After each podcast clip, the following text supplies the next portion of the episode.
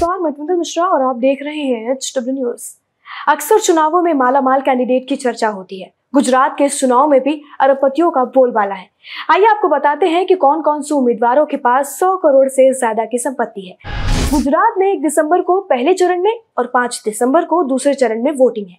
8 दिसंबर को चुनाव के फैसले आ जाएँगे और इस बार के चुनाव के लिए हर दल पूरी ताकत के साथ प्रचार कर रहा है। क्योंकि आम आदमी पार्टी ने एंट्री लेकर इस बार के चुनाव को त्रिकोणीय चुनाव बना दिया है। राजनीतिक दलों का नामांकन का पर्चा दाखिल करने के साथ ही प्रत्याशियों का बही खाता भी सामने आ रहा है। इस बार के चुनाव में सात अरबपति मैदान में उतरे हैं, जिनमें से पाँच भाजपा और दो कांग्रेस के हैं।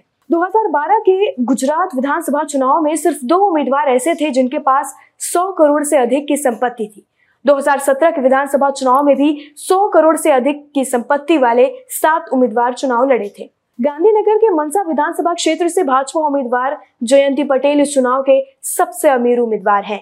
पटेल ने नामांकन पत्र के साथ दाखिल चुनावी हलफनामे में अपनी संपत्ति छह करोड़ रुपए की बताई है।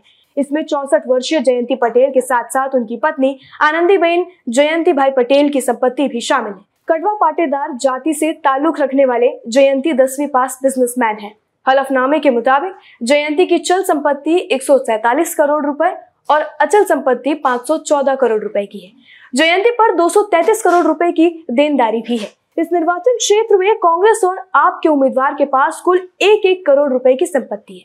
पिछले चुनाव में कांग्रेस मनसा विधानसभा क्षेत्र 500 मतों से जीतने में सफल रही थी। पाटन ज़िले के सीतपुर से भाजपा की तरफ़ से मैदान में उतरे इकसठ वर्षीय बलवंत सिंह राजपूत ने अपनी कुल संपत्ति तीन करोड़ रुपए की बताई है। हलफनामे के मुताबिक, राजपूत की चल संपत्ति की कीमत दो सौ छियासी करोड़ रुपए और अचल संपत्ति की कीमत 101 करोड़ रुपए है।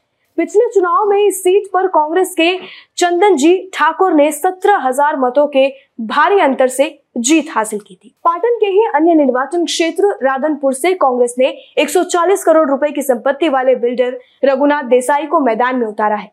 देसाई तीन दशमलव पच्चीस करोड़ रुपए के देनदारी भी घोषित है। राजकोट दक्षिण से भाजपा के रमेश भाई तिलारा को टिकट दिया है। स्कूल ड्रॉप आउट तिलारा एक व्यवसायी है। उन्होंने अपनी कुल संपत्ति एक सौ बहत्तर करोड़ रुपए की घोषित की है। इसमें एक करोड़ रुपए की अचल संपत्ति और 16.45 करोड़ रुपए की चल संपत्ति शामिल है। राजकोट पूर्व से कांग्रेस के टिकट पर इंद्रनील राजगुरु मैदान में है। छप्पन वर्षीय इंद्रनील ने अपनी कुल संपत्ति की कीमत 160 करोड़ रुपए बताई है। इंद्रनील के पास एक बीएमडब्ल्यू कार और एक बीएमडब्ल्यू बाइक। एक ऑडी कार एक जेनेरिक जीप ट्रैक्टर एक लैंड रोवर और एक वॉक्स बीटल है। भाजपा के द्वारका उम्मीदवार पबूका मानेक ने अपनी चल और अचल संपत्ति की कीमत 115 करोड़ रुपए बताई है। पिछले चुनाव मानेक 500 मतों से जीते थे। पाँच साल पहले मानेक की कुल संपत्ति की कीमत अट्ठासी दशमलव बयालीस करोड़ रुपए थी, जिसमें अब 30 प्रतिशत से अधिक की वृद्धि देखी जा रही है। पूरी खबर पर कमेंट सेक्शन में हमें अपनी राय लिखकर ज़रूर बताएँ। वीडियो यही समाप्त होता है। धन्यवाद। अब खबरें पाइए सबसे पहले हमारे मोबाइल न्यूज़ एप्लीकेशन पर। एंड्रॉइड या आईओएस प्लेटफॉर्म पर जाइए एच डब्ल्यू न्यूज़ नेटवर्क को सर्च कीजिए डाउनलोड कीजिए और अपनी सुविधानुसार भाषा का चयन कीजिए। खबरों की भीड़ में अपने काम की खबर पाते रहिए।